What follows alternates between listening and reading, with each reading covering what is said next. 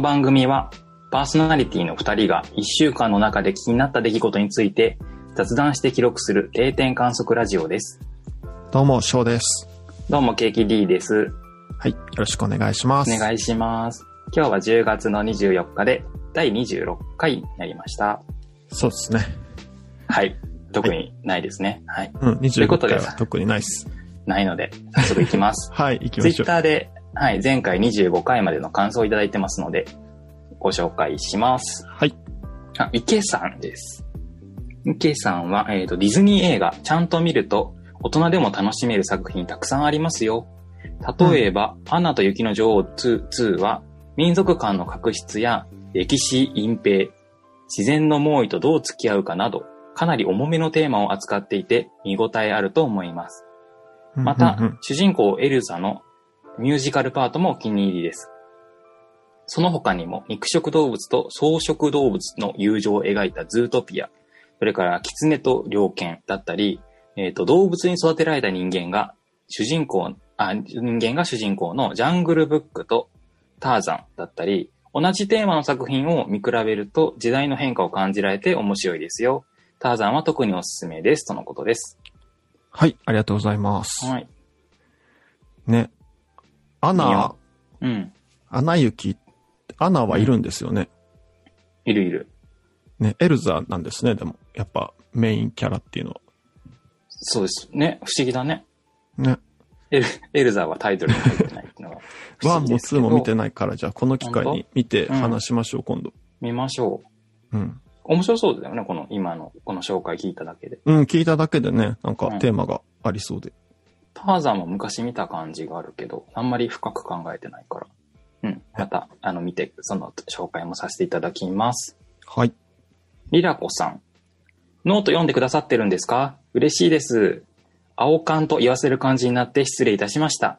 今後は青缶と聞いても変な想像をしないようにいたします。青缶とのことでした。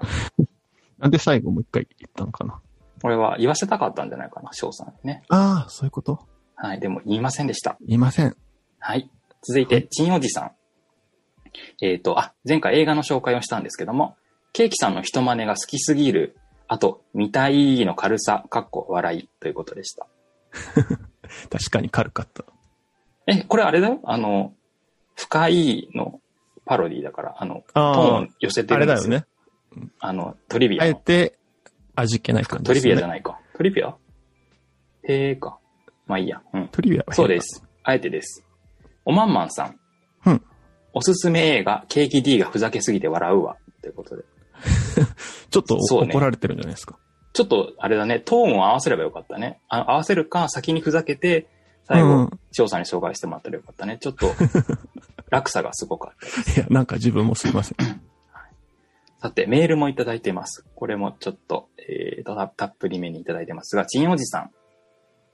リクエストした映画会ありがとうございます。かっこたまたまのようですが、わら。いや、違いますよね。たまたまじゃないですよね。うん。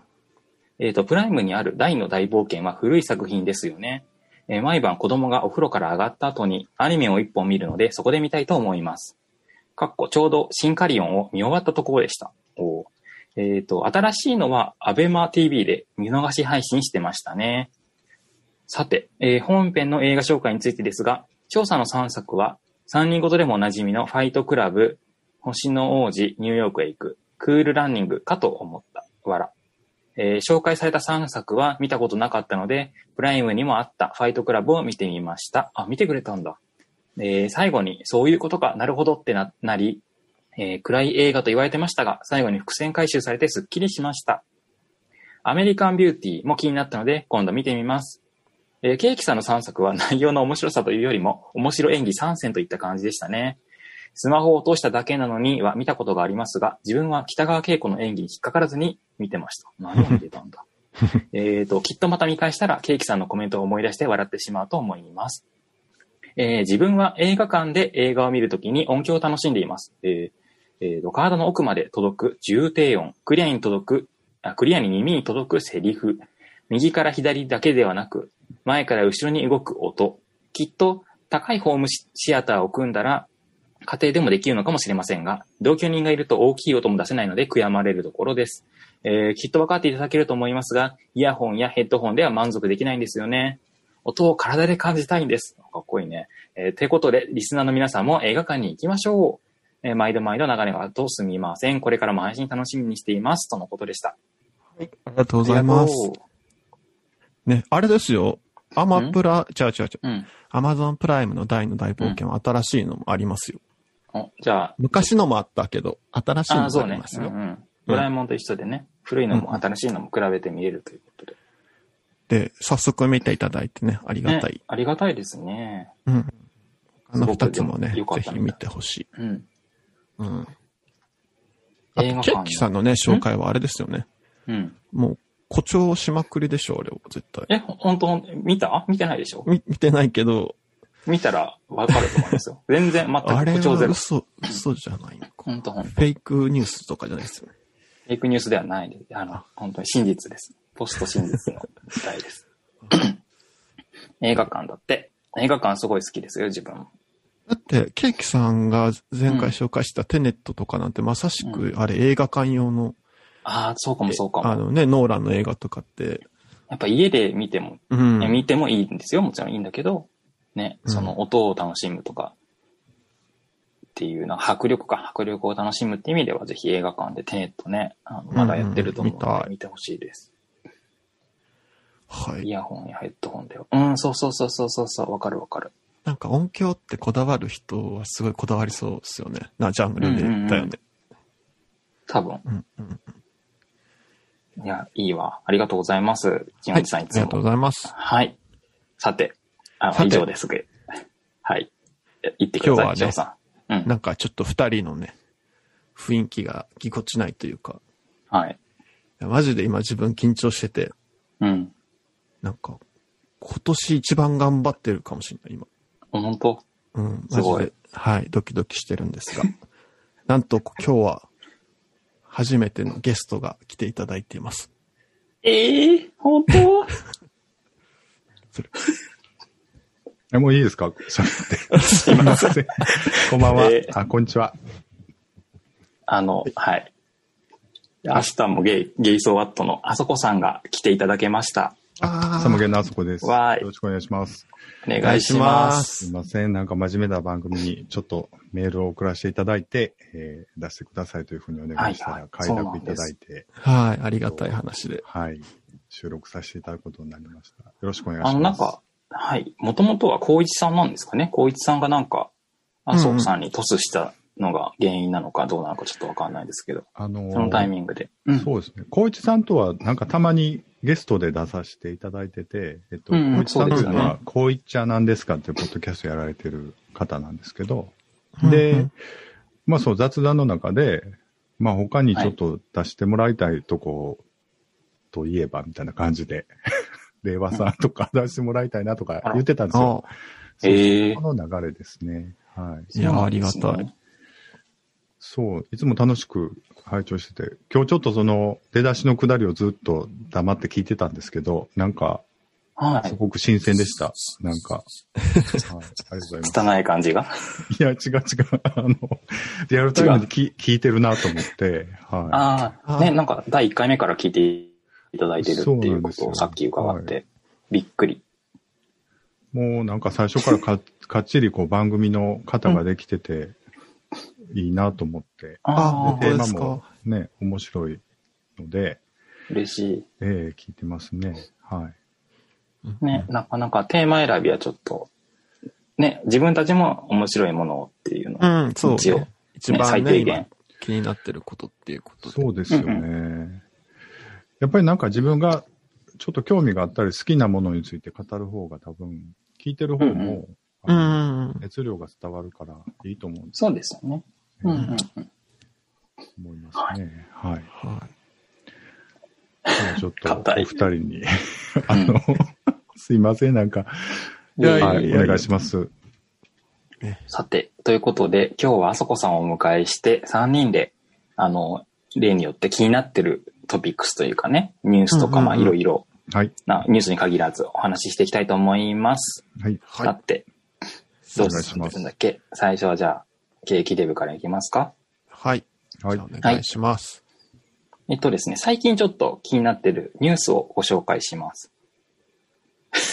はい。えっとですね、2020年の、えーと9月27日付の琉球新報、アーチ高校島豆腐守る、島豆腐製造業者国際基準ハサップ説明会衛生管理協会手引き書っていう、えー記事がありまして、まあこれ以外にも、この島豆腐に関するニュースが琉球新報でいくつか、えっ、と、出てるんですけども、まあ、それをご紹介しますね。で、はい。で、まあ、あの、なんかタイトルがね、長くってちょっとこれどうなのかなと思ったんですけども、えっ、と、食品衛生法が改正されたことによって、そのハセップっていう、まあこれちょっと紹介しませんが、なんかそういう考え方を取り入れた新しい衛生管理をしなさいっていうふうに義務付けられることになりました。で、えっ、と、農林水産省とかが、まあ、島豆腐の、その、え、より安全な衛生管理の手引き書を作って、えっ、と、それを、まあ、これから守るようにしていこうっていう話なんですけども、うんと、これに対して、その、まあ、島豆腐っていう、沖縄では昔から食べられていた食文化、これを壊すことになるんじゃないかってことで、ちょっと、そうですね、主に沖縄に住まれてる方、島島豆腐を愛してる方から批判が、批判っていうか、なんだろうな、ちょっと違和感があるっていうような意見表明、意思表明がされているっていうことなんですよね。うんで、そのタイトルのアーチ高校島豆腐がアーチ高校なんですが、これ熱々っていう意味なんです。うんうんうん沖縄の言葉でね。だから、えっ、と、沖縄の豆腐って日本のあの豆腐と違って、あの、水にさらして冷やすことをしないし、あとスーパーでお豆腐買うとき、あの、私たちはパックに詰まったやつを買ってるんだけど、あの、そうじゃなくって、島豆腐は、あの、水にさらさずに、熱々の状態で袋に入れて、で、袋もあの口が開いてるらしくって、そのままスーパーとかに、あの、おろして販売されてるそうなんですね。えー、どんなイメージやろえ、なんかね袋、本当ナイロン袋に入ってるような感じですか？なんかポリ、ポリ袋っていうか、ナイロンなのかな？その、うんうん。うん。そそう。に熱い豆腐が入ってて、そうなの、そうなの。それはスーパーで買えるんだ。そうなんです。えただ、えっ、と、その、熱々のやつを、まあ、スーパーに普通に置いといたら温度が下がっていくじゃないですか。ー、そうですね。で、55度を下回ると、セレウス菌っていう食中毒の原因になるばい菌、さあの細菌が増えて、で、うんその55度下回ってから3時間ぐらい経つと、うんその食中毒とか健康被害が生じるレベルになっちゃうっていうことで、まあ、でも今までそういう状態で売られてたんだけども、今度からはそうはいきませんよっていうことになるわけですね。うん、うん、うん。で、あのー現状、そのお豆腐のちゃんとした温度管理っていうのはされてなくって、55度を下回る状態でも、あの、ずっとスーパーで並べられている。ってことで、えー、危ないかもしれない。あんまりでも、その、し島豆腐で食中毒が起きてるっていうわけではないんですけども、今まではね、多分そうそう歴史ありますもんね。うん。うんと、55度を守んなきゃいけないってなったら、えー、例えば、配送するトラックも別に普通のトラックじゃなくって、なんか保温機能をつけなきゃいけない。保温器を入れるとか、うん。あは売るときにも保温しなきゃいけないよねとか、あるいは、えっ、と、55度下回るようになったら、もうすぐ冷やす。逆に。あ、逆にね。ううん。あの日本のお豆腐みたいに冷やすっていう。でもその冷やすとなったらそういう設備を入れなきゃいけないから、もしかしたらそういう厳しい基準があると、スーパーで売れなくなっちゃって、そのアーチ高校な島豆腐の文化がなくなっちゃうんじゃないかっていうことなんです。うーん。だからこれでその食の文化 VS その食の安全性みたいな構造でちょっと語られがちなんですけども、どうほど。思う？熱いのと冷たいのでどう違うんでしょうね。っていうか、なんか、えっとですね、島豆腐も向こうで、まあ、大きいメーカーとかが、はい。うんと、冷やした状態でバック詰めして売ることもあるらしいんですね。うん。そういうのもあるんだけど、そうするとなんか、食感が変わっちゃうみたいなんですよね。あなんか島豆腐の特徴として、例えば、あの、チャンプルーとかにして炒めてもプリプリした食感が残るらしいんだけど、あ。はいはい。その、ん島豆腐でも冷やしちゃうとそうじゃなくなっちゃうからうん、いわゆるこの人たちが、この人たちが沖縄の人たちが考える豆腐とはかけ離れちゃうってことで、うんそこには抵抗があるみたい。ああ、なるほどね。うんうんうんそうですね。なんか、贅沢なんですかね。出来た、出来たてってことですね、今までは。やっぱりでも、うんあでもね、でき、うんうん。ごめんなさい。昔の方がやっぱり緩かったんでしょうね、その辺の感覚が。うんうんうん。自己責任そうだと思います。う。うんん。そう、あの、の、うんうんうん。よくその食品については、ケーキさんが紹介されてると思うんですけど、そういう法律を絡めた感じうん。うのんうん。話をね。だからやっぱりそういうのを決めていかないと、なんか知識が継承されてない人が何も知らずにその腐りかけの島豆腐を買って何かあったら困るかなとか、そういうことをみんな心配しないといけない時代なんうんうんでしょうね。それは他の食品でもそうかもしれないけど。そうそう。はい。そうなんです。でね、あのーじゃあ、んいや、長い間、島豆腐自体は食べられてるんだけど、昔はどうだったかっていうと、まあ、スーパーで売られるようになった歴史っていうのは、まあ、そんなに長くはなくて、もともとは、まあ、日本のお豆腐屋さんもそうだけど、豆腐屋さんで出来たてを買って、うん、で、まあ、すぐうん。に自家消費、その冷蔵庫もないような時代だったらすぐ食べてたわけですよね。だから、うんまあおそらく昔の方が、そういう、なんだろう、リスクが少なかったのかな。で、そういうことを考える必要,、ね必要もなかっただろうし、さっきおっしゃった、あの、あそこさんがおっしゃった通り、まあ自分で判断して、その、うんまあ、経験的にこのぐらい、こんなのは、こういう匂いがするのは腐ってるからダメとかね。そういう判断ができてたかもしれないんだけど、まあ、いろんな人がいる沖縄にも、あの、県外から来る中で、必ずしもそうではないってことですよね。うん。あの、お二人のちっちゃい時は豆腐屋とか売りに来てました？よ、うちは全然、もう、スーパーで買うものって感来てましたね。そうです。あ、そうなんだ。じ。うん。あ、そうなんや。ちょっ来と同時に喋っちゃったよ。。で、その日の晩ご飯用と、その次の朝ぐらいの豆腐を買って、うんうんうん。もうそのまま使うみたいな。ああそうなんや。でも、ちっちゃい頃だけですけどね。うんうんあ。うん。あだから、その一週間分の食材を土日に買って、うんうんと。かっていう生活スタイルとは、だからその、この沖縄豆腐というか、島豆腐の。作り方とか売り方がやっぱり合わなくなってきちゃったってことなんですかね。うん、そうなんですよね。んだからそれをなんか無理に、島豆腐の昔の、なんていうのかな、売られ方そういうのだけを無理に残そうとすると、そりゃ圧圧力っていうかね、それこそ食中毒みたいな形で生まれちゃうのかなと思うんですが、うん。うん。そうですね。ちょっと細かいこと言うとね、でもね、この基準が55度を下回る状態から3時間以上経つと良くないから、55度下回ってから3時間以内に売りなさい、あるいは冷やしなさいってことなんだけど、うん。うん。うん。55度下回る状態で3時間置いたら、もう熱くないと思うのね。うん。そもそもね。うん。うん。はいぬるいどころかもう多分常温まで戻ってると思うんですよね。そうですね。ね。で、なんかこれはあの沖縄の人が言ってたんだけど、そもそも島豆腐をスーパーで買うときってもう手で触って温度を確かめて買うんですって。ええあの要はだから結局は出来たては熱いから、熱いければ新鮮だっていうことを判断して買うらしいんですよね。うん。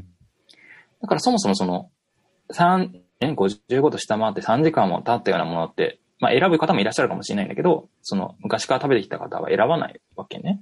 だし、えっ、と、まあ新たな知見として、さっきも言った通り、その3時間経つとどうだってことも分かってきた。食中毒的にどうだってことも分かってきたわけで、それが分かったものを分かった状態で売るっていうのはどう考えてもそうはいかないと思うのね。うん。うん。だから、その、その、なんていうのかな、食中毒、食文化、島豆腐っていう食文化は大事なんし、ぜひ残してほしいと思うのね。その、美味しいし。だけど、うんえー新しい知見が出てきたんだったら、やっぱり、もう繰り返しになるんですけど、それに合わせて、安全も担保できる。で、食文化も、えー、と、活かせる。まあ、島豆腐というもの自体は残せるようなのを、そこ、あの、探っていくしかなくって、むしろもうだからこの、ちょっと今批批判めいてるというかね、この、ちょっと揶揄されてる手引き書なんですけど、うん。これは実際に業界団体の方、島豆腐を作っている、あの、小規模の工場の方が、たちが集まって、でも、もちろん食中毒とかの専門家の方も入れて作った手引き書であって、まさにその安全と食文化を両立するための、なんていうの？ひ一筋の光というか、うん、そ、そこを守っていけば残せていけるってことだから、なんか安易にね、それをあんまり、なんていうのかな、政府がさ、沖縄の食文化を壊そうとしてるっていうふうには捉えずにいただきたいなって思っております。うんうんうん。そうですね。僕、だからそのあったか島豆腐のイメージも、その味もあんまりピンと来てないんですけど、そうですよね。うん。話だけ聞くと、すごい手間かかるよね。その 熱いまま出荷して、そうそうそう。並べて55度とかねを測りながらとかいうのがね。でそうなんでもそこまでしてやっぱり美味しいものだと思うし、うんうん。だからその、なんだろう、妥協は、妥協って言ったら変ですけど、うんうん。うんそこのラインを引いてっていうのは、これからに向けてはそうならざるを得ないというか、うんやっていくんだろうなと思うな。うんはいうんうんえ、みんな豆腐とか食うんですか？全然話繋がってるかどうかわかんないですけど。食べます食べよ。ます？豆腐食べますね。うん。食べます。ですよね。どどうやって食べますか？どうやって、あ、でもメインはやっぱお味噌汁かな。あ、そうなんや。うん僕、味噌汁最近全然飲んでないですね。あ、あ、作らないですか？作らないですね。うん。なんか塩辛い、うん。いいじゃないですか。味噌入れると。うんっていう。塩分が気になるってこと？そうですね。好みの問ですね題ですけどね。豆腐ね。なんかあんまり食べないなと思って話振ってみたんですよ。そうなんや。そそれこそ自分分は、あの、島豆腐じゃないですけど、北海道のお豆腐で、あゴーヤチャンプルーとかよく作るし。結構お豆腐をメインにすることも、ちちょっと愛。着があるので、お豆腐に。ああ、そうなんですね。あ、そうなんだ。うん。へえ。豆腐ね。はい。はい。はい。はい。ということで、あまり広がらない話題でしたけどもすみません。ありがとうございます。さて、じゃあ、あそこさんからも用意していただいてるということなので、うんお願いします。はい。え？いいですか、こう言って。いいですはい。実はね、あの、令和さんにうん。メールを差し上げたきっかけといいますか、あの、レミーの美味しいレストランについてちょっと紹介していただいてた回があったかと、はいはい。何か前に。で、その時、その、こいちゃんなんですかのこいちさんが、えっと、僕が、あそこが、あの、レミーの美味しいレストランはネズミが料理を作る映画で、うんネズミのが料理を作るっていうのが許せないって言ってましたよ、みたいな感じで、言ってた。とハッシュタグでつぶやいていただいてたと思うんですよ。うんで、僕その話をね、光一さんにしたことがあって、レミの美味しいレストランについて、うん。うん。えっと、僕すごい好きな映画があって、で、こう思うねんっていう話をしたときに、う。うんんうんちゃんと伝わってなくて、うん僕がネズミが作る料理、ネズミが料理を作るっていうことが許せないっていうふうに伝わってて、そこの誤解を解きたいと思って、で、今日ちょっと出させてくださいみたいな感じでメールしたんですよはい。あの、レミーの美味しいレストランはご覧になったことあります？最初の30分だけ見ました。そうですか。うん自分は一応全部見たかな、昔に。うん。うん。そうですか。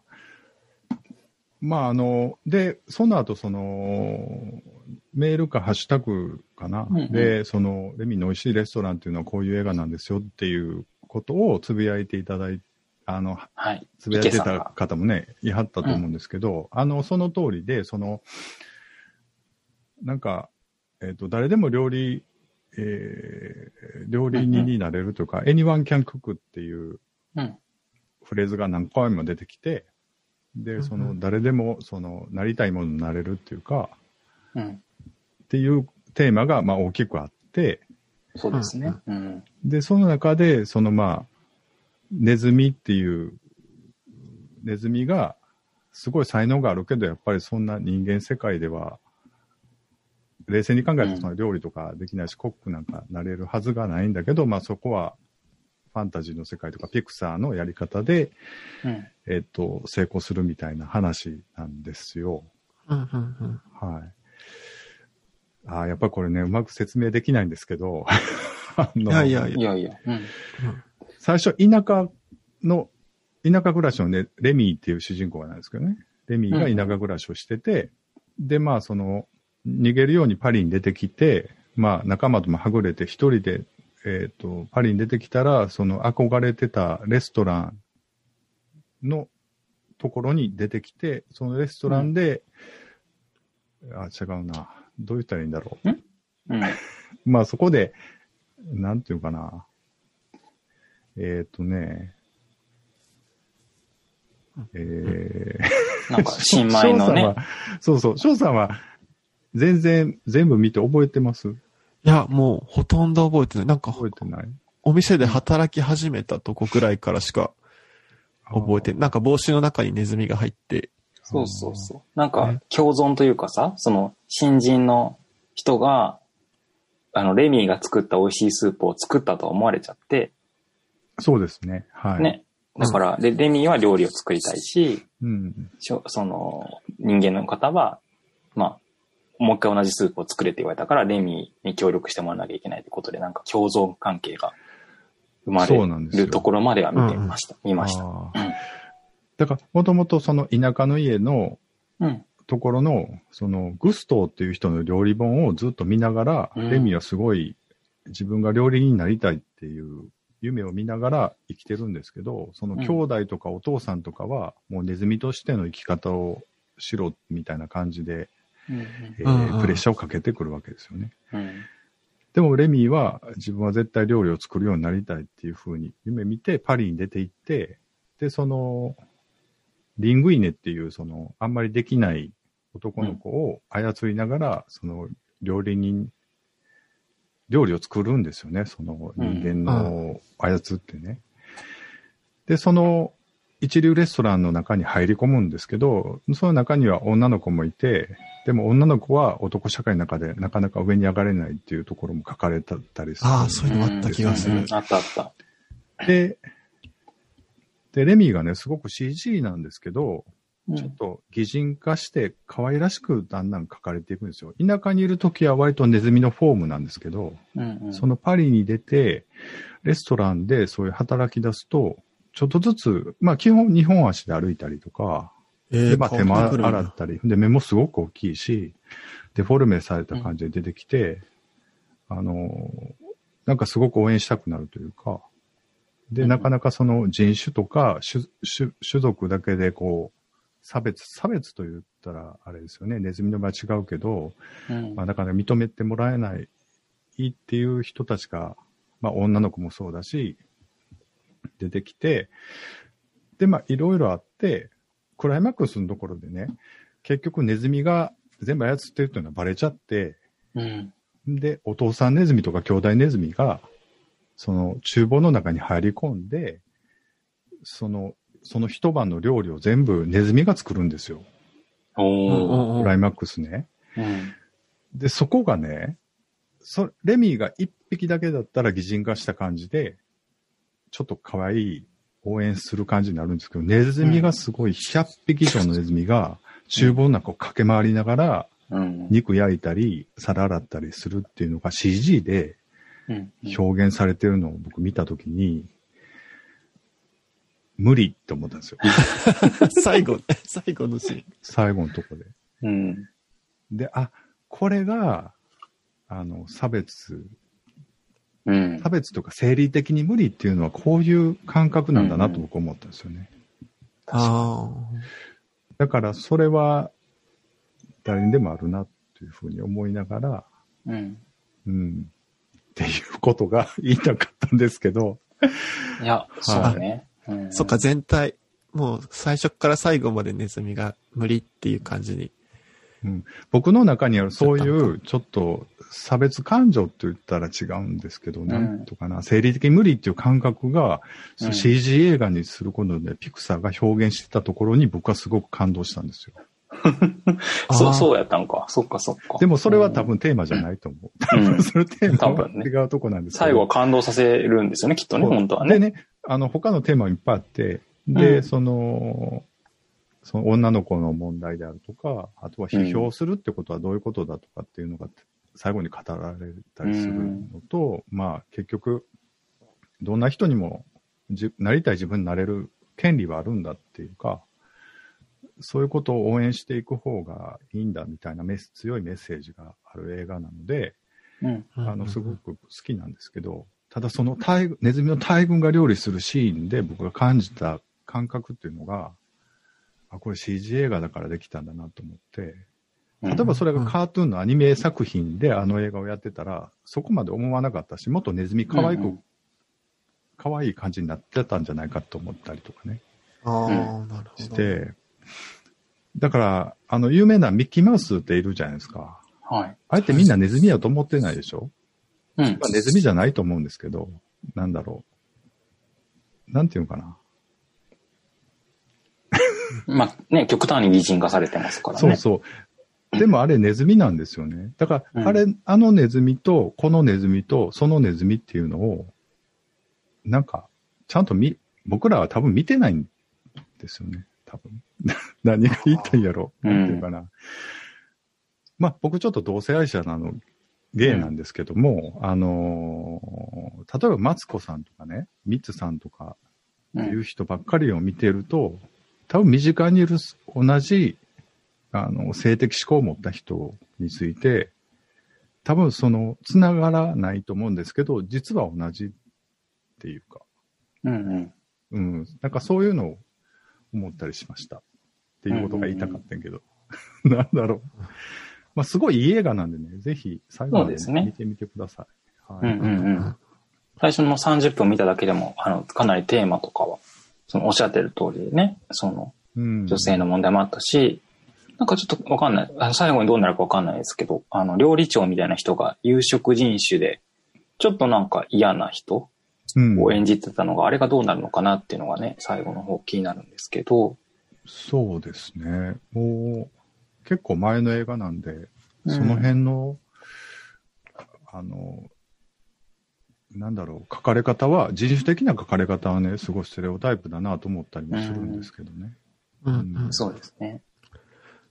なんか、確かにね、アニメ、そう、その、ね、なんていうの、CG だから、あの、ネズミが確かにその不潔なんですよね。その、おばあちゃん家から落ちてきた時うんお。ばあちゃん家の屋根裏から、あの、家族全員とさっと落ちてきた時のあの、気持ち悪さは本当に、その、うん。なんていうのかな、その、極端に擬人化されてないネズミ、うん本当にその、なんていうのかな、気持ち悪いって思わせることで、よりその一層その、誰でも料理ができる、その内定物になれるっていうのを描くために必要なのかなと思って、そのコントラストをね。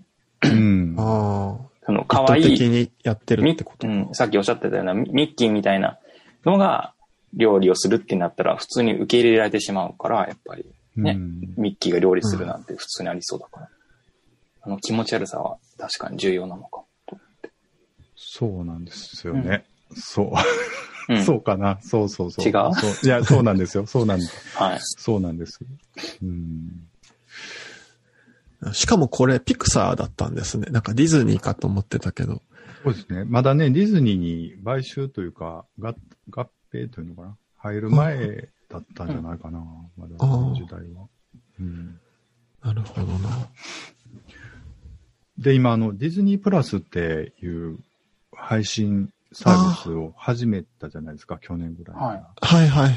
あれで、ピクサーの短編を結構配信してて、それは多へ分そーの、あの、オンラインでしか、配信でしか見れないとは思うんですけど、なんか最近の発表、ピクサーが発表してる短編は割とその社会問題とかにも割と響くような感じで、もともとはその CG の技術のプレゼン的な役割だったらしいですけど、うんうん、今でもテーマも短いし、テーマも割とストレートに分かりやすい。あの、自閉症の女の子と、ちょっとカヌーに乗る話とかね、うん。うん、ちょっとあの、尖ってるというか、エッジの効いた、ちょっと一一般向けではない感じもするかな。なんかそういうのもあって、結構たの面白いんでね。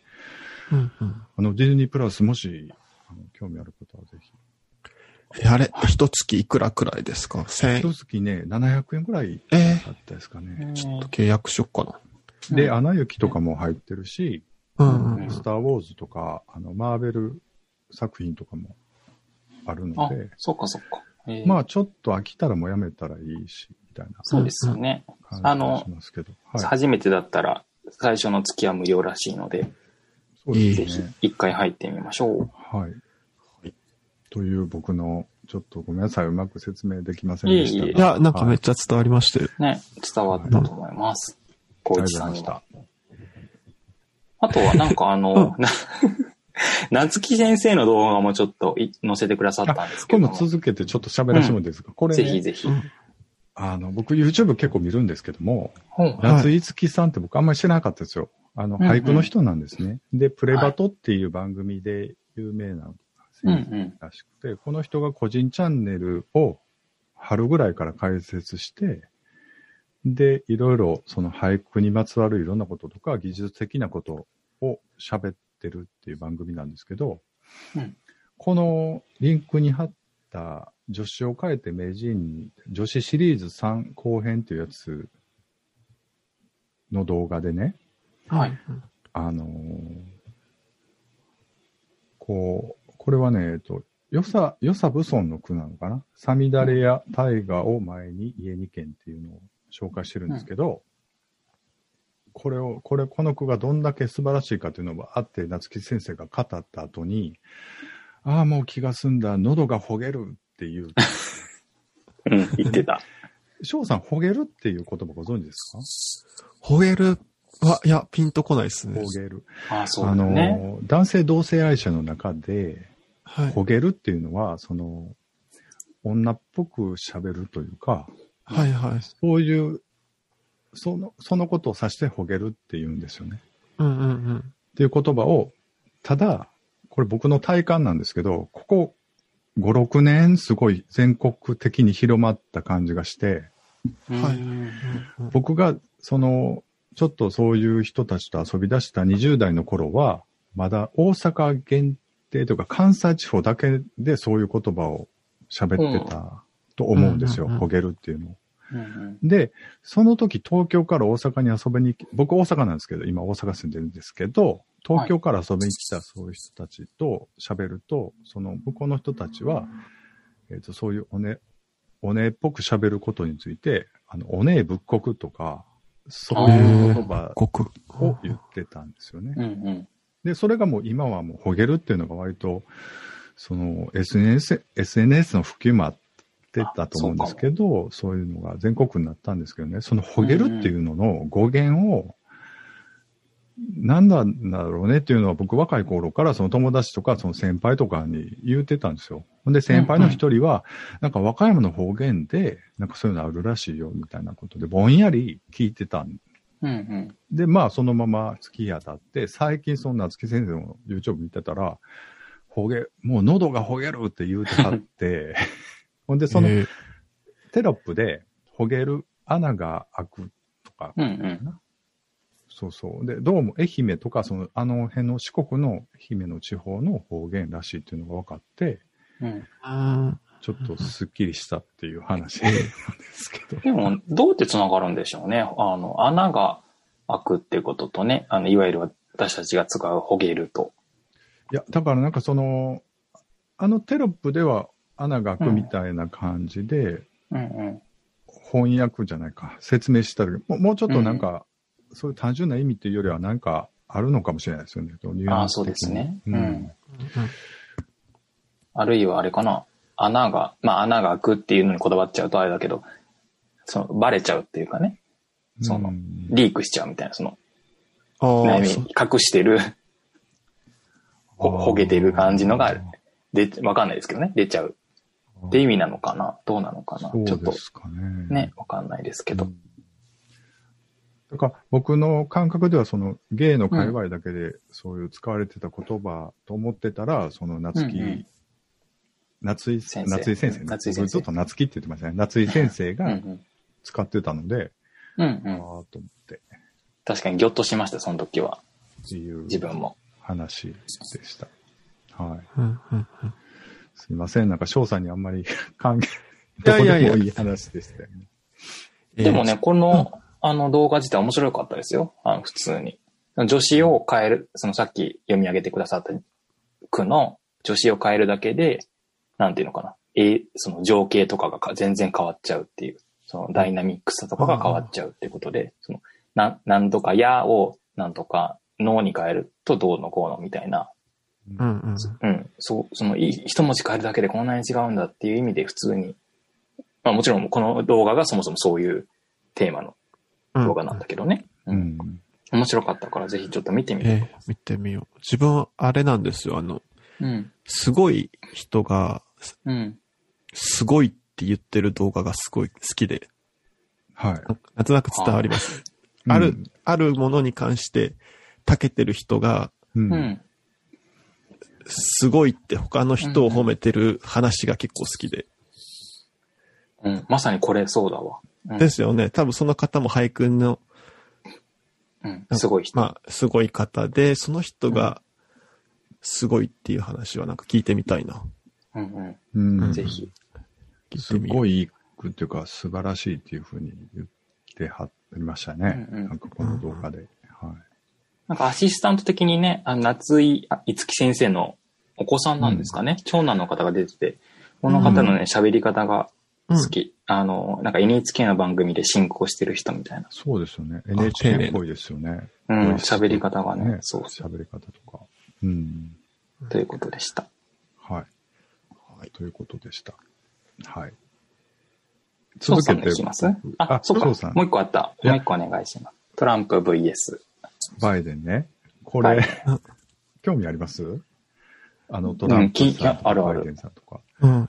もうあと10日ぐらいで、3日ですよね、確か。そうなんですよね。うんうんはい。投票日が。選挙になるんですけど、あのー僕、その今付き合ってる相手がいて、はい。で、はい。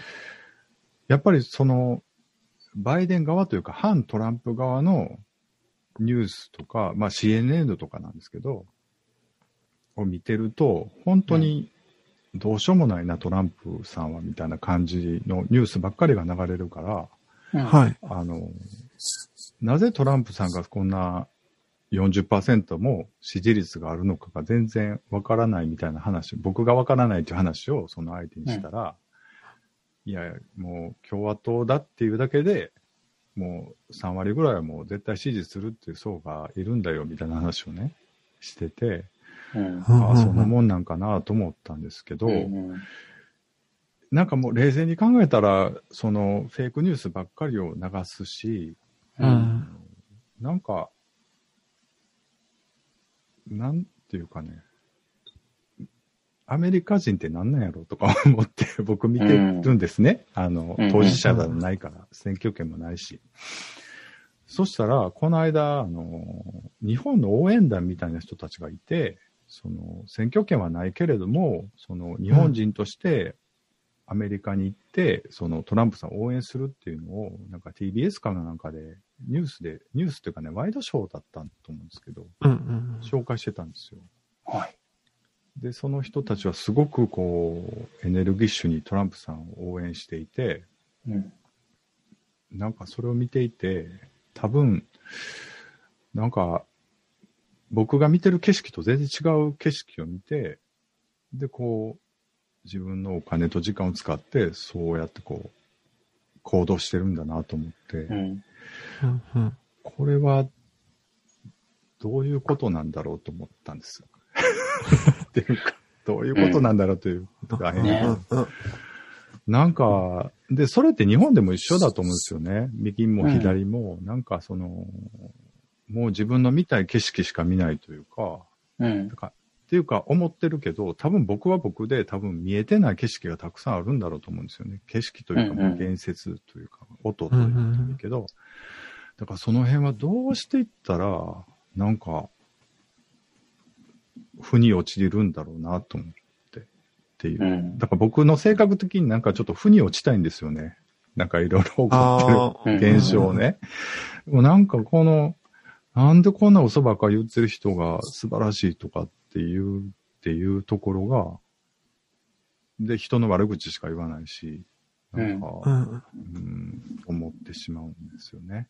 っていう話なんです。よこれぼんやりしてますよね。すいや、全然。だってさ、やっぱさ、うん。力強さを感じるんじゃないですか？やっぱり、その、なんていうのかな、今まで、今までの人は全員そうじゃないけど、理性的な大統領が治めている期間にも、その苦しい人たちえーまあ、と経済的にとか、まあ、いろんな理由で苦しい人たちっていうのは救われてこなかったっていうふうに少なくともご自身では思ってると思うんですよね。うん。だから、そういうトランプともう一人まともな人、まあ、まともな人かわかんないけど、まともそうな人、理性的そうな人っていうのが出てきたときに、うんその、そ、そっちにもう一回委ねる、理性的な方に委ねるっていう風に、なかなか持っていけない人もいる、多いんだろうなと思うんですようね。ん。要は私のイメージだと。うんなんかその、破天荒な、めちゃくちゃな人、うんなんか力強くなんか外国に対しても攻撃的な発言をする人、そういう人がもしかしたら、なんか、めもしかしたら世界を、世界っていうかね、国をめちゃくちゃにするかもしれないけど、なんか少なくとも変わるんじゃないかっていう希望うん。を預けたい人が多い、多いのかも。うん。なんか、ちょっと、うんあの、アメリカの選挙戦とは話がずれるんですけど、はいあの、1日に大阪でもあるじゃないですか、都構想の。とこそあります。ね、あそこさん大阪やから結構。意識されてるかもしれないですけど、うん。あれも結構分かれるじゃないですか、こう、賛成反対で。ううんん。ね、結構、で、なんかね、自分のタイムラインはね、割と反対の意見ばっかなんですよ。うんツイッターで。だから、今日も賛成の人のブログ記事とかをいっぱい読み漁ってたんですけど、うんうん。なんか全然理解できなくって、うん。うん。なんか似てるんかな、そういう。うん似てると思います。すごく。要は維新とかが好きな人がっうん。て感じなんかな。わかんないけど。うん。維新に、ううんん。維新に期待するのも同じなのかな？と割とね、トランプに期待してるのと似てるのかなっていうか。ね、うんなんかいますよ。よね。か、変わりたいって人結構いますよね。うん。なんか、今までのをマイナーチェンジする、維持するだけだ、では満足できないっていうか、それでは自分が良くならないって、まあ実際良くならない方も多いんだと思うんだけど、うん。そういう方？がなんかこう、って思うのは、都構想も一緒なのかなって、うん都になったら何がね、良くなるんだかっていうのを、そこをロジカルに考えてっていうことではね、必ずしもないから、そのそうじゃない方にとっては受け入れられないっていうかね、そのうんいろいろせその人たちがいの主張を読んでも、本当にさっき翔さんが言った通り理解できないとかね、なんだと思うんだけど、そう、多分ね、そういうことじゃないんでしょうね。なんか考えてっていうことじゃないのかなって。ただ、まあ自分もあそこさんと結構似てて、うんうんうん。逆に賛成する人がなんで賛成するかをすごいし知りたい派っていううか、ん。うん。トランプさんに関しても同じかな、結構。そうですよね。で、まあ、僕、こういうこと言うと、まあ、もうすでにちょっと反トランプからの発言とかになってるので、まあ、その辺でもポジショントークみたいに取られてしまうんだろうなと思ったりもするし、なんか、うーん、っていうね、こと思ったりします。多分でも平和なんだと思うんですよね。特に日本は。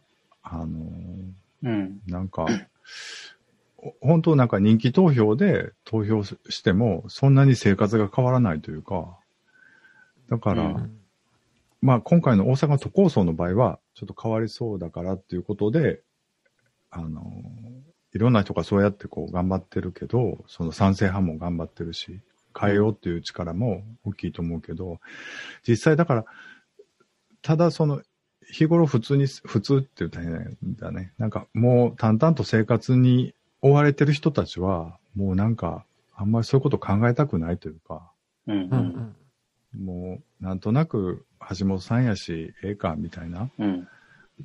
人も多分多いと思うし、うん。なんか今結局そのみんなが重箱の隅をつく、つくみたいな議論をずっとしてるんですよね。その、うん。例えば介護保険のシステムが、あの、都になると変わりますが、それがどうかとかね。でもそういうことをいちいち聞いてても、なんかね、あんまりピンとこないんですよ、正直。なんかそ、どう変わるのかっていうとこあんまり見えてこないというか、多分、お互いに不利なとこはあんまり言わないんでしょうね、結う局。ん。うんうんうん。だからやっぱりその、そこはちょっと冷静に整理して、数字とか出しながら、やっぱり、そういうことを整理するような人たちが必要なんだろうなと思ったりするけど、ただね、ここ、ちょっと全然、あ元に戻ると、僕、吹田市っていうね、大阪市じゃないとこ住んでるんで、うんうん。今回は選挙権ないんですよ、その投票権ああ、そっ。かそっか。まあ、はっきり言ってあんまり、あの、勉強してないというか、うん 眺めてるだけっていう立ち位置なんですよね。ねなんか、当事者やったらなんかどう、結構でも、気になる人は気になりますよね、多分。いや普通に住所とか。か変わりますもんね。そう。だから大阪市に打ち合わせで行ったりすると、もうすごい外線者もいっぱいいるし、すごくこう、演説とかしてたりしますよ。松井さんがもう直々に、あの、マイク持って喋ってますからね。うんうん。だから、うん、うん、難しいのがでもやっぱり対話ができないっていうか、あのうん、こう、さ、もちろんその整理して、うん。と、中立的に両方のことを示してくれることはすごくありがたいんだけど、うん、そういうのにアクセスしようと思える思えないっていうね、その、うん。そもそもその、例えばさ賛成するにしても、あるいはまあ反対の方もそうかもしれないけど、うん。やっぱり感覚で、こういうロジックを組み立てて、まあこっちの方がメリットだなとかっていうふうに、うん比べて見てるものじゃない方がお、もう多いと思うので、うん。そういう時にね、そういう、その冷静でありたいって思う方がそういうふうに問いかけたり、まあこういう情報を提供した時に、うん。なかなかね、それを参照していただけない、あの見ていただけないとかっていう、こう、た会話が成り立たないとか、うん。そういうのがうん。何事もそうなんだけど、難しそそうですね。うん。まあでも今の時代のなんか選挙戦略っぽくないですか？対話をなるべくしないっていうか。なんか、そあんまりそこは濁しとくみたいな感じの戦略が強い時期なんかなって思ったり、小池さんとか見てたら。う。うん、押す方を、押そうとか推進する方にしては、ね、そっちの方が都合がイメージ重視の方かないがいんでしょうね。うん。ね。その、お二人が住んでる地域では割とそういう、なんというか、うん。そういうのってあります？そういうのっていうのはそういうの なんていうかな。大阪はね、なんかやっぱり、ちょっと下品だよね。住んでて思いますけど。あのね、今日もね、池田市の市長が、うんその視聴者に自宅のサウナ、家庭用のサウナとか、うん。バイクを持ち込んで、使ってたみたいなことがニュースになってたんですよ。しょうもないニュースがね。しょうがない。で、まあ、そんな手続き乗って、まあなんか、やれば別に問題にならなかったのに、まあ力技でこう、まあ、うん。イケイケどんどんでやっちゃったら、まあ電気代どうしてくれんねんみたいな話で突っ込まれて、うん電気代、電気代は返還しますみたいなことで謝罪してはったけど、うん。なんかね、もう、僕の感覚ではもうそんなくだらないなと思ってしまって、もっと政治のことをやったらいいのにとかっていうか、なんか、うん。あそうだね。っていうかな、うんほんでまた言い訳をするんですよ。あの、うんう体調管理のために使ってたっていう、なんかそういうね。なるほどね。だからなんか、なんかそういうレベルで、なんか好き嫌いとかイメージがいいとか悪いとか、あそういうなんか、やんちゃなところがいいんちゃうかとかさ、いう人もおったりとかするやろうし、なんかもうそんなことなんかな思ってね。っていう今日もちょっと思ってたりしました。ん。うんうんうん。うんなるそんなんないですか？あの、北海道とかない。広。島とかはないですか？広島はな、なんか、でもついこの間、広島かわいいで、はい、河合安里夫妻なってましたあそっかね。あるんで、あんま他のとこも言えないんですけど。あとなんだっけ、なんかあの、公務員の、あの、あれ、10万円？支給されたやつ？全員に支給された10万円のうち、公務員のやつをなんか集めて、なんかに、コロナ対策に使いますみたいな。ああ、言っててましたね。叩かれたのも、はい。確か広島のどっかの方だった。広島の県庁、ああ、県知事かな？県知事かね。うん。なるほどね。あまあ、なんか、何の話ですかね、トランプ、バイデンとかを見てると、本当になんか、ね。どうなるんやろうなっていうか、なんかう、んうん。うんなんか難しさ感じますよね、すごい。そうなんですよね。こそれは多分でもメディアに踊らされてるというか、まあ冷静に、あの、やった業績とかを見てる人はもう冷静にそこで判断するんだろうとは思うんですけど、うんうんやっぱりテレビ討論の画面とか、うん。なんかそのツイッターので喋ってることとか、そういうのを見ちゃうと、本当になんか大丈夫かなっていうのを思っちゃって、ただすごく支持する人がいるっていうので、うんうんうんどういうことなんだろうっていうのをちょっと最近思ってるんですよね。うんっていう話でした。はい すいません。いえいえ。はい気。になるな、でもどうなるか。ね大阪も気になるけど、アメリカも気になるな。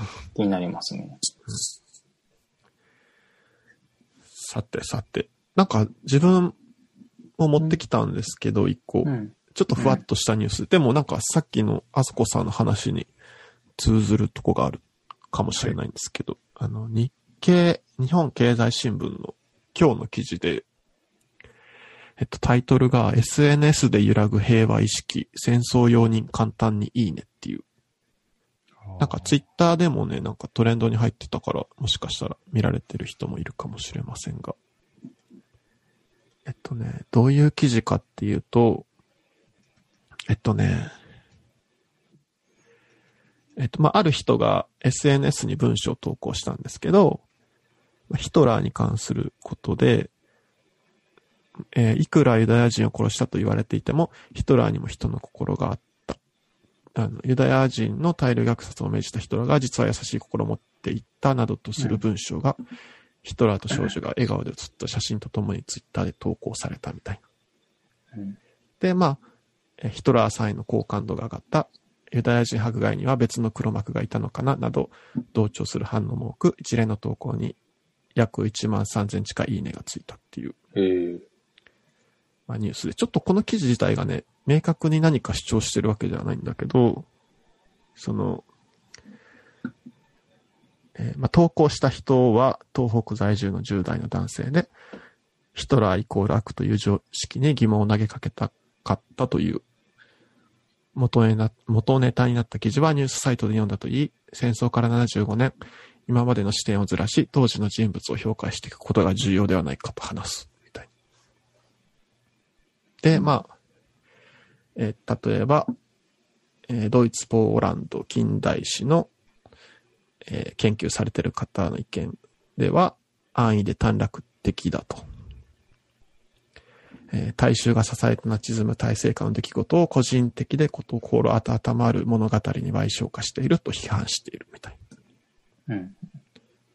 で、ちょっとまとめとして、えーまあ、公立高校で公民科目を教える50代の男性教諭は、最近のい生徒の印象として、えっと、国に戦争へ行くよう命令されたらどうするかと尋ねると仕方ないから行くと答えが増えてきたらしいと。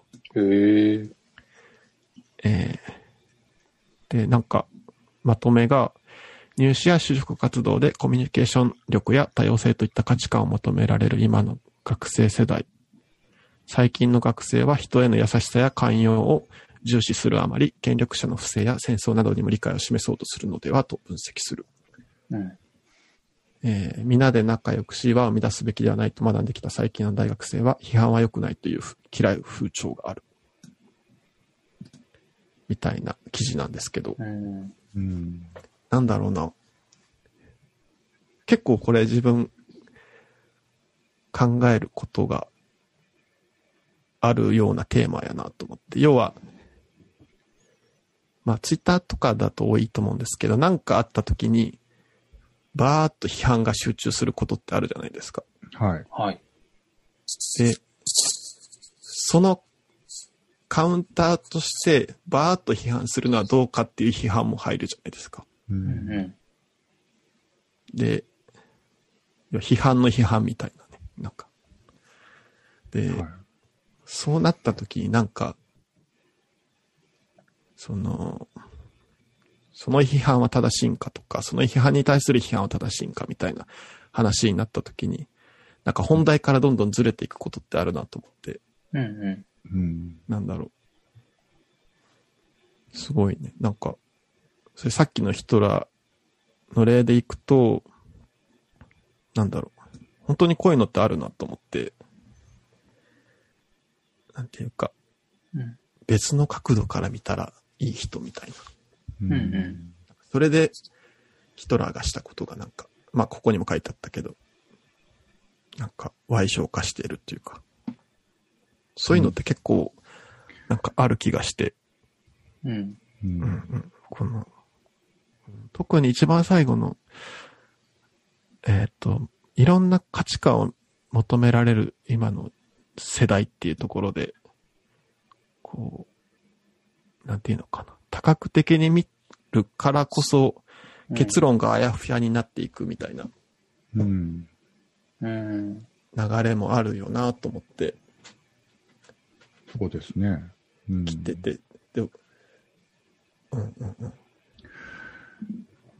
いろんな考えがあるで、うん。それは。そうね、それのこ、その言葉で終わらせがちなとこがあるよそうそうそ。ねあの別に多角的に見ることはすごく良いことですそから。れめっちゃ重要だと思う。うん。ね、その、うん例えばね、ヒトラーに優しいところがあったんだっけ？なんかそんなことが、それはまあ、あるじゃない？人間さ、すごい最、もう、なんていうの、完全に悪の人なんかいないんだからさ。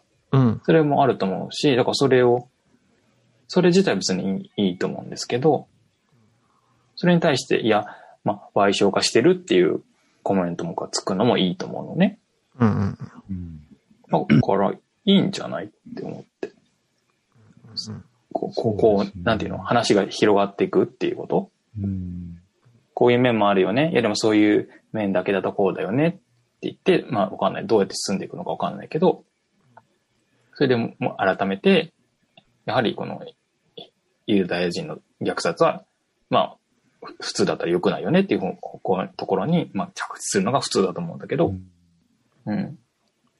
だから、このなんかさ、記事のタイトルの付け方がなんかムカつくのがさ、平和意識が SNS によってゆ由来でるっていうのはちょっとここの文章から読み取れないから、変。うんうん。ちょっとなんか、おかしいと思う。言ってることが。この記事自体があんま主張がない感じはするかな。うん。でもなんか自分もそうなんですけど、うん。あの、なんやろな。なんて言えばいいんかな。さっきのあそこさんのトランプとの評価で言うんだったら、えーそうだな。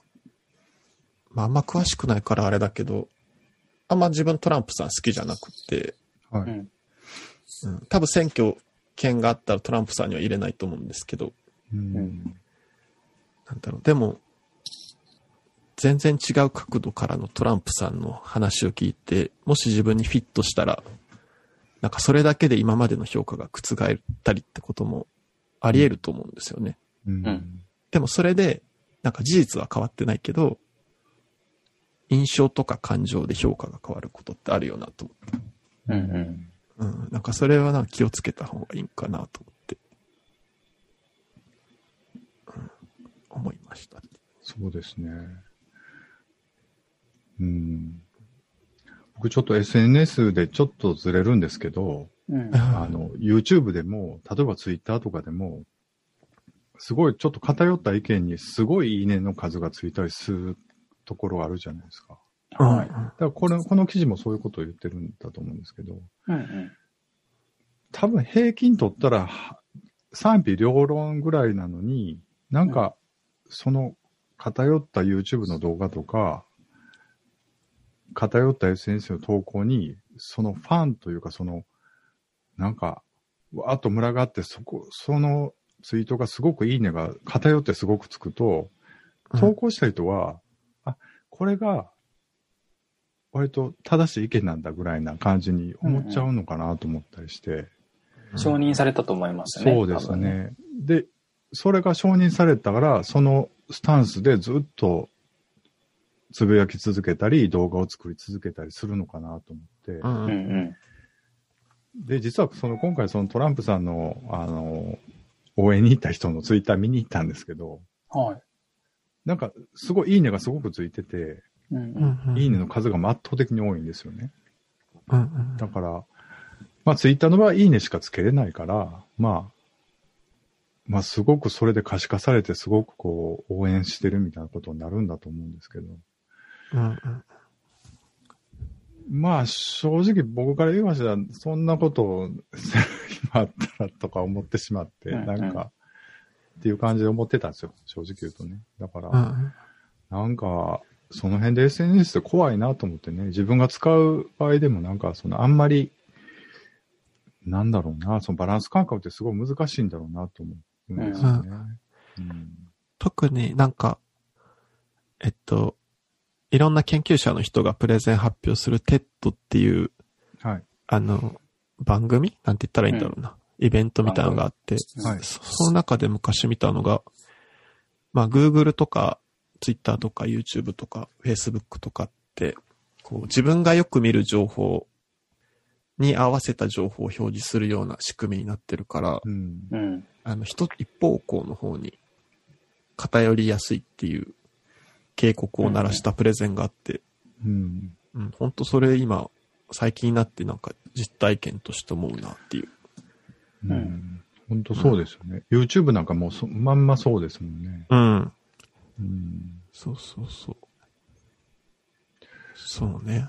うんだから、自分で取りに行かなきゃダメっていうか、うん。うん。だから多分この記事に書いてある学生さんというか、まあ学生じゃなくてもそのこういうちょっとカウンター的な意見をパッて載せて、すごくいいねとか反応があったら、やっぱりそっちの方向でどんどんこうん。う、やっぱりやりたくなるのが人間だと思うし、うん。うん。ただや、まあ、いろいろ勉強していたら、まあ、人間ってそんな、そんな風に評価するべきでもないし、なんか片側だけで評価するべきでもないし、うん政治家なんかはもうやったことで結果が出てるから、そこで評価するしかないかなと思ってまするから、うんうんなんかまあ、いい人とか悪いとかっていうことでもないだろうなと思ったりはするんですよね。うん。確かに。うん。うんそうそうそう。そう。でももう戦後75年で、それ、それこそなんか、どういう感じになるんでしょうね。僕の下の世代だと思うんですよね。もし戦争するとして。ね、なんか記事の中でさっき、うんえーっと、戦争に行くよう命令されたら仕方がないから行くっていう答えが増えてきたって。うんうんうんまあこれね、データに基づいてないから、印象でね、こう変わってきてるっていうだけの話だけど、うん。うんうんうん。そうかと思ってね、自分はどうしても行きたくないと思うけど、うんうん。うん。変わってきてるのかな？変わる。うん。特に経験、ね、した人がいなくなってからが結構急速になるんかもなとか思ったり。うんそんな感じですよ。自分が気になったのは。うんそうですね。翔さんは SNS はもう一通り使ってはるんですか？えっと、ツイッターですね。ツイッターがメインで。でも、なんか最近あんま見ないようにしてて。うんうん。そうそう。なんか結構自分も影響されやすいんで、はい。うん、なんか、なんて言えばいいんかな。凹むツイートとか見たら結構1日から3日くらいずっと凹んだりするんで、うん。うん。あんま見んようにしようと思ってて最近。うんうんそうですね。うん。うん。お二人はあれですか？ツイッター、多分ツイッターされてると思うんですけど、はい。なんか。メインは、メインはツイッターみたいな感じですか？はい。僕は、いいですか？すみません。どうぞ僕はあの、ポッドキャストでツイッターアカウントがありまして、うんそれで、まあでも配信をつぶやくぐらいでほぼ見てないですね。ああ、うんそう。で、だから、うん、最近インスタグラムをたまに見て、みたいな感じぐらいなんですよね。自分で投稿もされるんですか？インスタは。インスタはね、たまにしますね。うんまあ、たまに。あ、なんかストーリーの話前にされてましたね。そう、やり方がわかんなくて全然話変わるんですが、この間月下美人が咲きましてね。うん。月下美人っていう花があるんですけど、はい。あの一晩しか咲かない花があっ。年に1、2回ぐらいは咲くんですけど、うんまあ、育て方があんまり僕雑なんで、まあ、今年はもう無理だろうなと思ってたら、なんかつぼみがついて、この間咲いたんで、それをちょっと取ってあげたりはしました。白い花ですか？ねそうです。あ、ええすごい。あ甘綺麗い匂いがね、しするんですよ。へえ、え。これがめったに咲かないんですか？めったにというか、まあでもうまく育てる人はもう一鉢で10個とか20個ぐらいバーッと咲かしたりするら。しいですけどね。僕はもう一輪だけ咲きました。ええすごい。うん。サボテンの仲間。そうですね。なんか南米原産らしいんですけど、うんうん。なんか昔日本人が、あの、一株だけか、まあその、も、持ち込んだのを、サボテンってその葉っぱを差し木したらどんどん増えるんですよね。それはいはいで日本に全部広まっていったんで、DNA が一緒なんですって。うん。だから、あの、桜と一緒でその、花が咲いても、実はならないんですけど、あら。その、最近、なんか南米から別の株を持ってきて、人がい入ってきてるらしくて、で、それと同じ版に咲いて、ちょちょっとやったら実がなるらしいです。あら、ロマンチックな。で、それがドラゴンフルーツらみたいらしいです。ドラン、僕聞いた話をそのまま言うてますけど。ええへえ。ドラゴンフルーツ。ああ、ドラゴンフルーツも。そう、かだから花の形とか葉っぱの形状結構似てるんで、まあ、ああいう実がなるんだろうなと思う。うん。へえ、すごいね。流絶蘭の、はい。でも一年に一回しかチャンスがないけど、ね、同期しなかったら、そうなんですよ。そう受粉できないっていうう、んすごい、なんていうか、ロマンチックな。ね、育てがいがあるというか、楽しそう。ねなんか不思議ですよね。まあいろいろ。それでいいのかなって思いますけどね、その種のは繁栄っていうか、それでね、それがなんか意味があるのかな。に行ったら、やっぱりそのうまいことを同期してそっかそっか。咲いたりするのかもしれないですよね、意外と。うんうん、そうですね。いろんな遺伝子を持ったいろんな個体が周りにいるから、他のチャンスもあるわけですしね。そう。んうんほら。そうなんです。そ、それ、それを最近つぶやいて気が済んで、しばらく投稿しないと思います。なるほっていう使い方。なんか本当にあコミュニケーションができてないんですよね。だから全然。どね。若い子はね、結構うまく使ってますよね。そうですね。うん。なんかよくわかんないけど、ストーリーとかね。どうですか ?SNS。私はあの、インスタはあれですよ、あの、パンとかの写真を載せてるだけですね。はい。うん。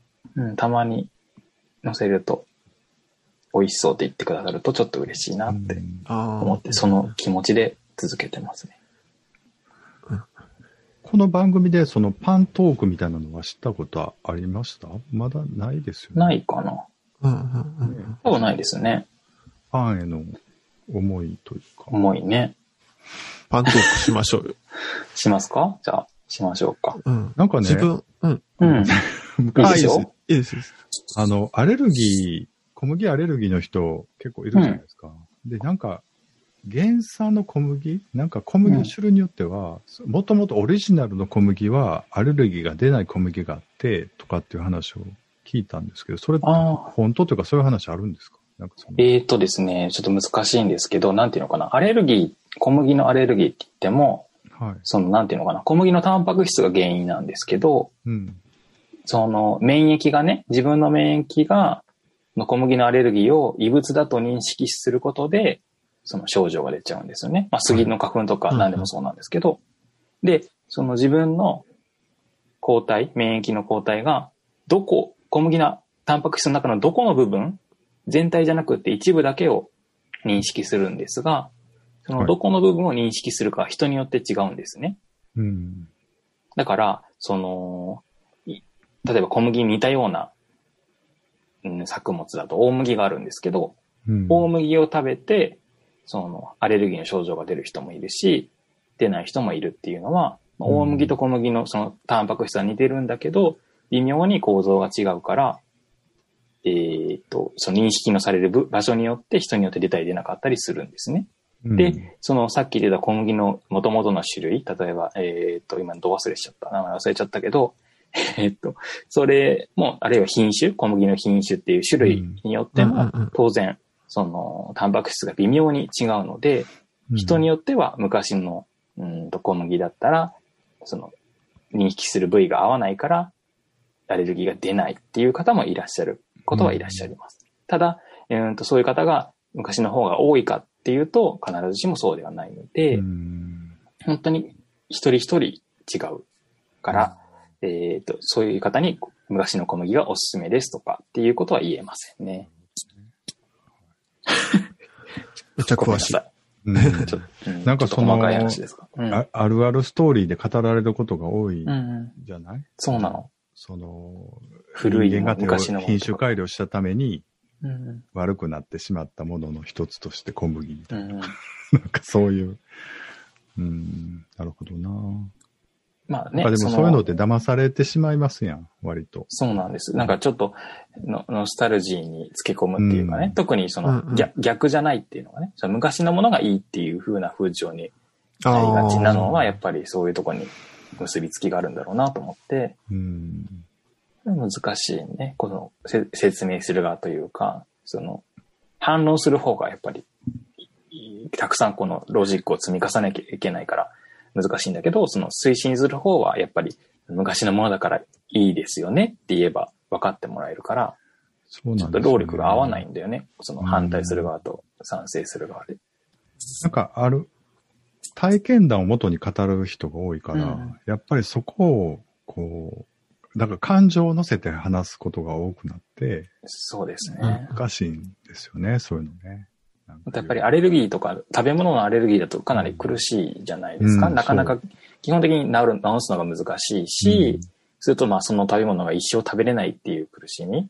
うん、そうそういうやっぱり治しにくい、治らない病気とかの場合って、えー、とそういう分かりやすいストーリー、標準的な医療じゃない方にこう、うん行っちゃうのは本当にしょうがないっていうか、そそうじゃないと逆にね、その、心が保てないとかっていうこともあると思うから、しょうがないとは思うんですけど、難しいなと思って。その、大輔さんがね、前ツイートで、はいえっ、と、つぶやいてくれてたんですけど、あの、余裕があればでいいので、霊気の科学的根拠について調べてほしいです。ググってみたら意外と記事がたくさん出てきまして、霊気のエビデンスそのものも気になりますが、それを証明するための研究がどの、どんな手法で行われているのか知りたいですっていう、んえっ、と、投稿をいただいてて、これちょっと次回紹介しようかと思うんですけども、うん霊気って聞いたことありますか、霊気、このコメントで初めて知りました。うん。僕もなかったです。うんはい。なんかこう、手を幹部に当てる、患者さんに当てる、当てて、なんかこう、エネルギーを送ることで治る、なんていうのかな、治癒するとか、体が良くなるとか、なんだろう、い痛みが取れるとか、あるいは、まあ多分大輔さんが興味あるのは、不安とか疲労、抑うつとか、そういうものがなんか治るみたいなことが言われていて、うん。まあ普通に考えたら手を当てただけで、ね、治らないのかなって自分は思っちゃうんですけど、やはりその、それを、これを信じてる方は、その多分信じることによってこう、実際に効果を実感できたりしちゃうわけですよね、きっと。その、癌とか、まあ、特に精神疾患とかっていう、うん一生付き合っていかなきゃいけないような病気の場合に、なかなか標準の医療だけだと効果が実感できないときに、こう、手を当てて、なんかエネルギーを送ってくれるんだと思うと、やはりそのなんかちょっと、プラシーボ効果っていうのかななんか、うんうん良くなった風に感じるうんことがあると思うんですよね。だからそそういう体験をもとに、いいもんだよっていう風に広まっていっているうん。民間療法というか、なんだけど、その、やっぱり、その難しいのが、そっちに逃げちゃうことで、標準の医療、お薬をちゃんと飲むとかっていうのが、やっぱりおろそかになりがちになっちゃうことで、うん結果的にね、健康を損ねちゃうっていうことが考えられるから、やっぱり、そこは、うーん、そうじゃないんだよってことも言わなきゃいけないんだけど、その、利益がね、どなぜダメっていうか、なぜ効果がないのかっていうのを説明する方が、やっぱり、労力がかかって難しい。なかなかその、ん対決、対決っていうかね、その、うまいこといかない、難しいなっていうふうに思いました。うんう。んあれだね。しかも、霊気って今、ウィキペディア見てたら、うん。なんだろう、東洋的なイメージがあるけど、なんか写真は西洋なんですね。あ、えっと、でもなんかね、日本のう薄い住、薄い三河さんっていう方が創始者らしくって、はい。だからまあ東洋的な思想があるんだけど、それが一回ハワイに伝わって、逆輸入されたみたいなんですよね。ああ、そうなんだ。一回。だから、そうそう、カタカナで霊気っていう風に書かれてるのは、まあ逆輸入された、その、外国、外国から入ってきたからそうなんだけど、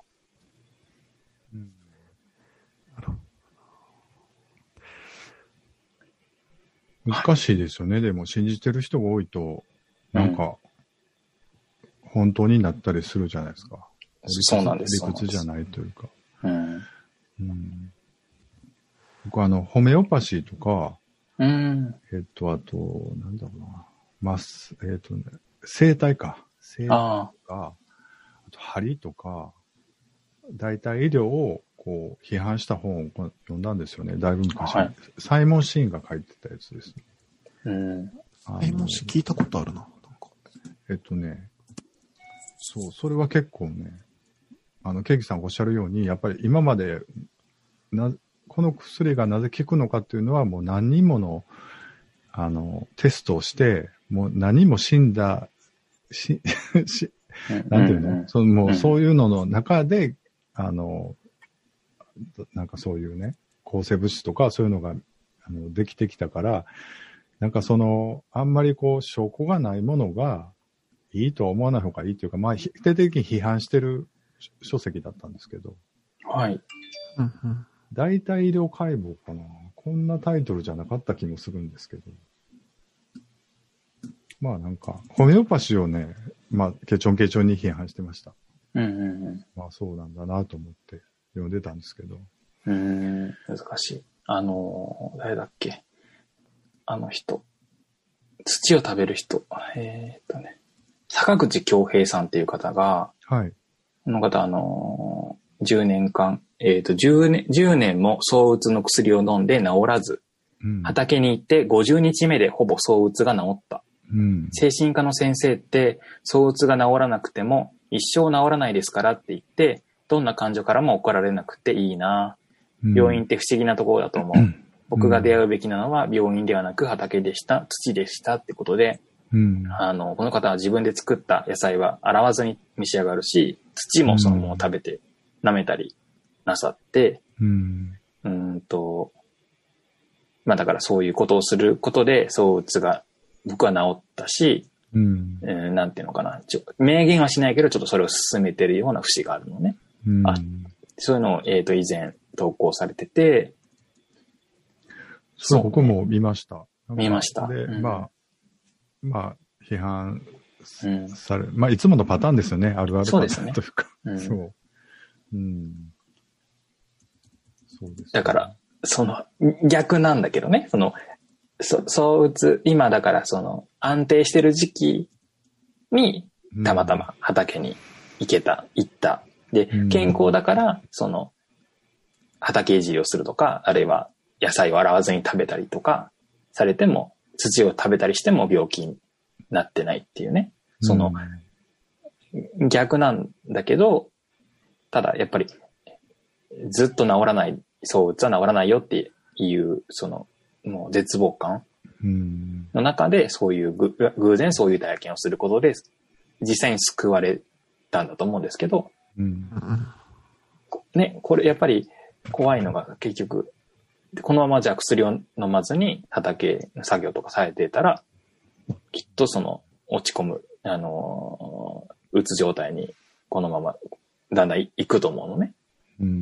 うんうんそそれがやっぱり怖いし、やはりこういうある程度影響力のある方がそういう投稿されることで、やっぱり自分も薬なんか薬ってやっぱりふなんか不安なことありません？薬に頼りたくないなって CM もあったけど、うん、なんかこの自然じゃないもの割とそっちなんですよね。割と医者嫌いというか、そうですようんね。うんねそういうのは多分少なからず、まあ、いろんな方が、多くの方がそうなのかなと思うんだけど、うん。そういうのにこういうのがフィットしちゃうと、その精神疾患の他の方が、その薬物治療を中断しちゃうとかね。それうんによって、まあ、心身の健康を損ねちゃうとかっていうのが怖いなと思って、っていうことを投稿したら、あの、ブロックされちゃったので、今は坂口さんの投稿は見れないんだけど、うん。うんうん。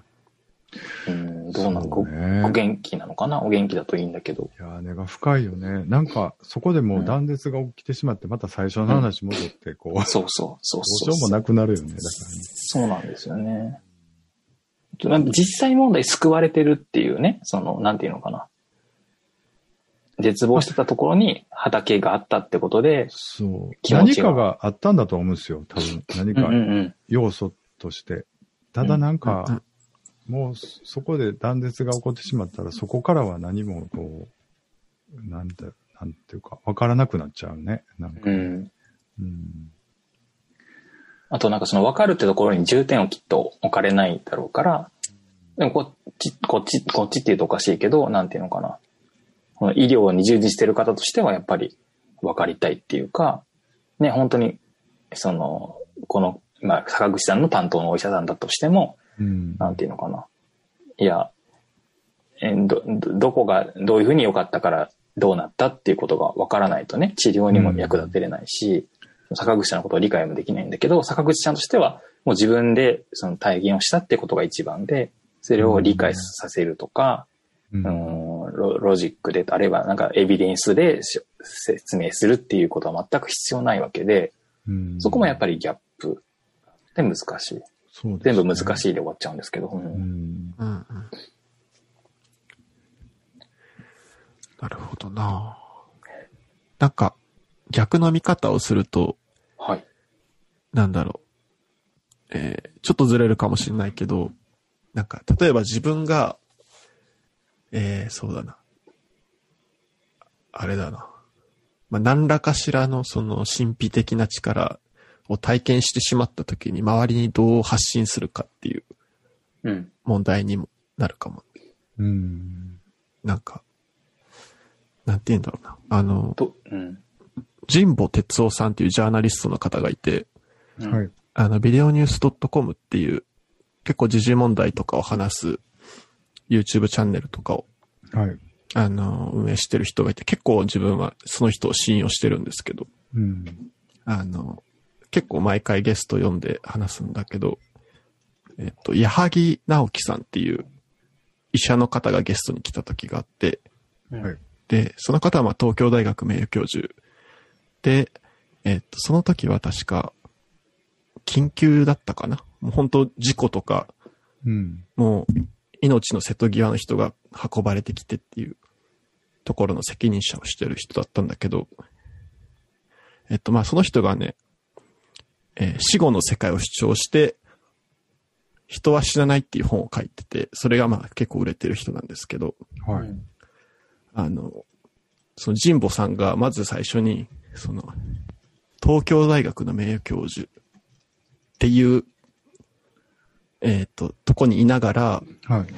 そういうことを言うのは、なん、なんて言ったかなどうなんじゃないけど、う。うんん。勇気がいりませんかっていうか、うん。なんか本当そうやと思うんですよね。こう、えっ、と、科学的に説明しできないことを言っちゃうっていう、うん。その回結構面白かったんですけど、うん。なんだす、うん、そういう側面から見ても面白い話やなと思った。うん。ちなみにその人を死なないっていうのはどういう主張だったんですか？あ、うちこれ読んでないんですよ。あ、そっかそっかそっか。うん、でもこの人は多分霊気とかを信じてる人。あ、そうなんだ。うん。うん。ね。じ特に自分が体験しちゃうともう、それが事実ですからね。そこは、どんな人であってもね。難しいと思う。それをひ批判的に見るみたいなことはなかなかできないと思いますよ。うんうんうんうん自分でも分かって。てないことはたくさんあるでしょうね。うんうんうん。僕すごくね、ちっちゃい時、重い小児喘息だったんですよ。はい。で、僕がちっちゃい時って、喘息って病気扱いしてくれなかったんですよ。ええ僕の住んでた地域だけかもしれないけど。は だから、今みたいにあの、吸入とかなく、くれないし、あら。なんかね、本当だから寒風摩擦とか、水泳させるとか、なんかそういう精神論とか、だったの。うん。僕のちっちゃい時って。うん。うんだから本当にね、あの、暗い少年時代だったんですけど。そ、そうですよね。そだか。ら、なんかやっぱり、その時はだから喘息というものがあんまりアレルギー、アレルゲンがあってで出るとか、なんかそういうことを全然分かってなかった、分かってる人はいたんだろうけど、まだその下まで降りてきてなかったのかな。だから、で、僕が大人になってから付き合った人が割と喘息持ちの人多くて、みんな普通に携帯してるんですよね。あの、ちょっと発作が出そうになったらもうすうんぐ、あの、拡張する、あの、なんていうんですか、エアーって言ったかな。なんかそういうのもうんうんうん処方されてて、あ、すごい時代変わったんだなと思って。そうですよねう。ん。なんか、きっと食べ物、食物アレルギー？食べ物のさっき言ったようなアレルギーだって、昔もあったはずなんだけど、うん。なんか今増えてるって言ってるのは、きっと昔はそれがね、アレルギーとして認識されてなかったとかね、うん。あるいはうん食べてなくなっちゃってたとかね、そういうことがあると思うんですよね。それがようやく分かってきたから、その数字としてね、に患者さんの人数として増えてるとかっていうことがあると思うんですよね。まあ、あるでしょうね。うん。うんまあ、ぶっちゃけ食うもの、ものすごく増えましたもん。うんうん僕ちっちゃい時と比べて。うんうんうんうん。あんなチーズ何種類もなかったし。うん。うん、そうそうそう。種類もね。うん。とか言うたら、本当に。何の話ですかねこれ大丈夫ですか？なんかこ、れどこで着地するんやろ？もう、もういいよね。うんやめましょはい。そう、時間をさ、自分測るの忘れちゃってまして、今どんぐらい喋ったんやろうと思って。えっとね、今は、1時間1時間40分ぐらいですね。あ、じゃう。あ、、はいい。いくらいじかな？ゃあ、はい、終わりです。あ、はい。はい今日はありがとうございました。ちょっはいと、レミーの話がもっとうまくできたらよかったんですけど。いやいや、めっちゃつ、家とっても伝わりました見てください。はいありがとうございました。皆さん見ましょう。はい。ありがとうございます。あん？しかもあれですよね。今度は、うちら二人が、あすこさんの番組にお邪魔するんですよね。はい。よろしくお願いします。そっちも合わせてお楽しみください。はい。ありがとうございます。よろしくお願いします。はい。じゃあ、ひとまず、ありがとうございました。ありがとうございました。さよなら。はい